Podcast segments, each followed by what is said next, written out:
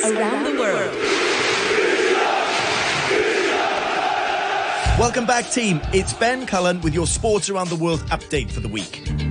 I'm curious, did any of you try our at home workout suggestions from last week? If so, send us a DM on Instagram. We'd love to hear from you. You can find us on at Team Time R3. And for this week, we're back to our normal format. Let's get into it. The world has a new number one in golf. He's Spanish, he's 25, and he's only been a professional since 2016. What? His name is Jon Rahm. Rahm says he has achieved a lifelong goal by becoming the number one golfer in the world and dedicated his memorial tournament victory to family members he lost during the coronavirus pandemic. It wasn't plain sailing for the Spaniard despite building a solid lead. He survived a back nine wobble to claim a three stroke victory after a dramatic final day at the tournament. Congratulations, Jon Rahm. I'm sure your family are so incredibly proud of you. Well done. In the NFL, superstars Drew Brees and Patrick Mahomes are amongst many players calling for more action from the NFL. Players want coronavirus safety measures improved, or the NFL risks there being no football in 2020. Brees tweeted, We need football, we need sports, we need hope. The NFL's unwillingness to follow the recommendations of their own medical experts will prevent that. If the NFL doesn't do their part to keep players healthy, there is no football in 2020. It's that simple. Get it done, NFL. Seattle Seahawks quarterback Russell Wilson has also been vocal in the conversation. He says his wife is pregnant and there is still no clear plan on player health and family safety. We want to play, but we also want to protect our loved ones. The Tokyo 2020 Olympic schedule has been confirmed. It is, of course, not taking place this summer. Everything has been postponed by one year and almost follows an identical schedule. The opening ceremony for the Olympics will be on July 23, 2021, but there will be some sports that will start before that, including men's football and archery. The Tokyo Games are set to be the biggest ever in terms of the number of events. There will be a record 339 medals up for grabs. One of the biggest hurdles for the organisers was securing 42 venues needed for the Games, as many had already been booked for 2021. And finally, sports cards and the trading of them has been around for a long time. But in recent years, their popularity has resurged.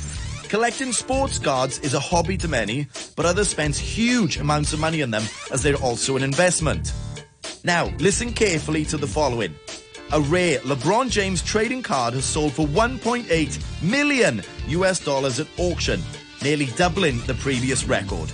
The card features the Lakers star during his 2003-2004 rookie season with the Cleveland Cavaliers. It was one of just 23 made and was in mint condition according to the auctioneers. Can you believe that? I wonder how the king feels about it. As the NBA continues to step up preparations for its restart, we now continue our basketball theme with Nathan Yu back at the studio. Do you have any predictions on which team will go well in the new format? I think the teams that have older star players will do better. Like LeBron James, the Lakers are going to do well. I think the Clippers are going to do well because they have older stars like Kawhi and LeBron who are going to be able to lead them a little bit better than some of the teams that have younger stars like Luka Doncic and players that don't really, you know, know how to lead a team into war into playoffs yet. I think those are the. I think the older teams are going to do better. Interesting theory. Yes. Uh, are you going to predict a winner? Ah, I'm going to say the Raptors. and if it's not the Raptors? I don't care. Crazy side story though. So last year, um, when the Raptors made the NBA Finals, I phoned my best friend uh, in Canada who has some connections with the Raptors, and I said, as a joke, when they made it to the finals, I texted him. I said, "Hey, get us tickets to the NBA Finals." Two days later, he phones me and said, "How about Game Four in, Oak- in Oakland?"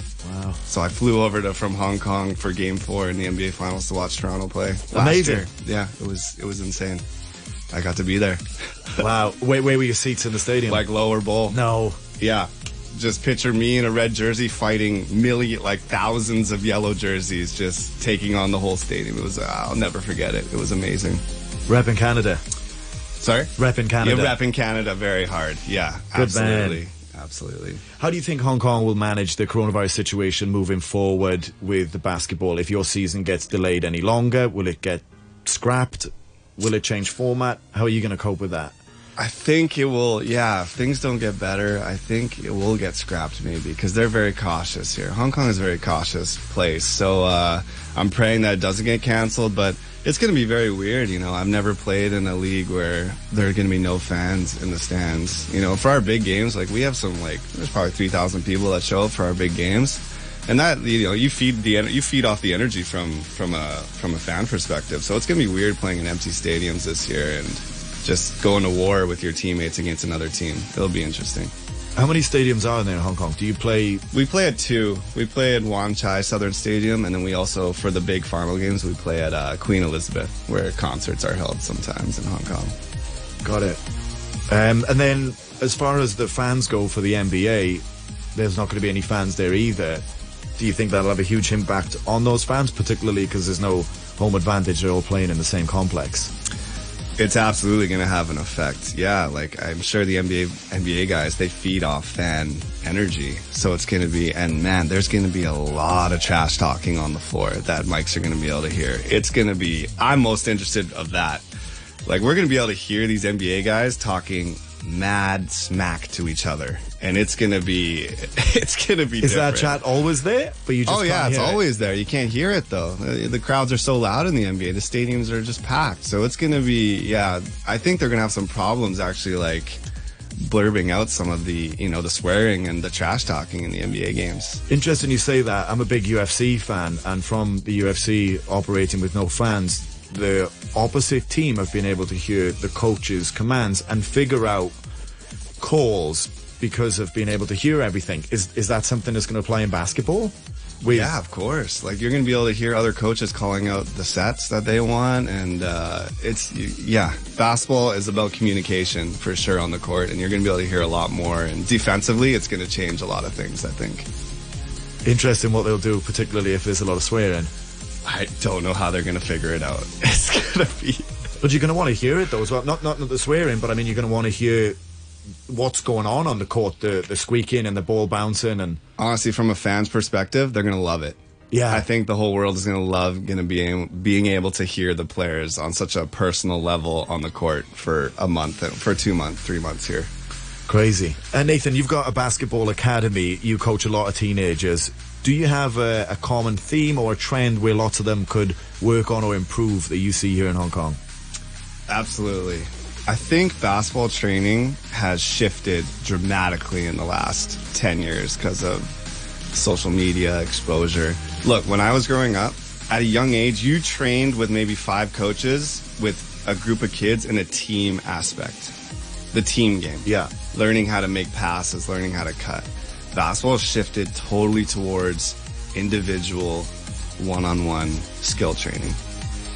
And then it's it's it's it's a bit of a problem because kids are not learning basketball is a team sport at Yeah. its basic foundation. So and within our academy, we're trying to teach them the basic team concepts at a young age. Once you get older, then you can fine tune your personal skills. Then you can really, you know, start to develop those one-on-one skills and, and coming up. But now it's like it's the opposite. Kids are now focusing on the one-on-one skills, but then when they get to an older age, they're they're really slow to catch up to learn the team game aspect of basketball. So I think that's one thing, if I can say, can really improve on is kids need to get back to the basic fundamentals. It's five on five basketball. You need to learn how to work together, spacing, basic concepts. You, uh, do you think because these individual athletes are put on such a pedestal, people like LeBron James, that then people want to be like that as opposed to the team player's not sexy? Yes. It's it's a huge problem in that. Like Steph Curry changed the game a lot because you know you have this small guy who's just bombing these long threes in the game, Yeah. and you got these young kids who don't have the leg strength yet to really shoot those long shots, but that's all they want to do. They want to go outside and just heave these long shots with their arms, and it's it's backwards like that. Like Steph didn't do that. Steph learned the game at a very basic level, like at a young age, and then he developed those skills later on. So I think we need to maybe shift backwards a little bit and try to develop those team concepts and and that stuff first. Yeah, before makes sense. Uh, Nathan, thank you so much. We have one final question. Um, there might be someone listening who's thinking, I'd like the same career as Nathan Yu. What is the path for a 15 year old in Hong Kong, based off what you've said already, to be competitive, but hoop space is limited? Give us a path for, for them.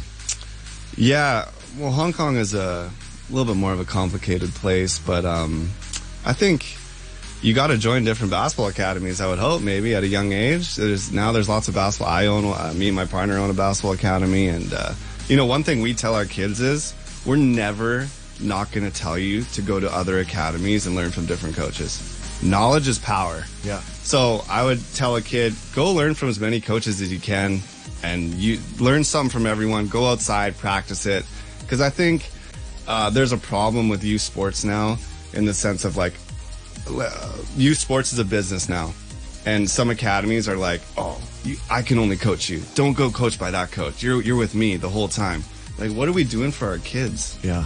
if we're going to be so protective of like it's a business like no you got to just play for my academy like no you should be learning at this age go learn from everyone pick up something train as hard as you can good luck i hope you make it far One more add on to that. Matthew Marshall was here recently, spoke about going to educate themselves on YouTube about Formula One. Do you think the same applies to basketball? If so, do you have a reference point on the internet, or is it better to avoid that? there's infinite basketball training videos online Got it. Go look You for can- it.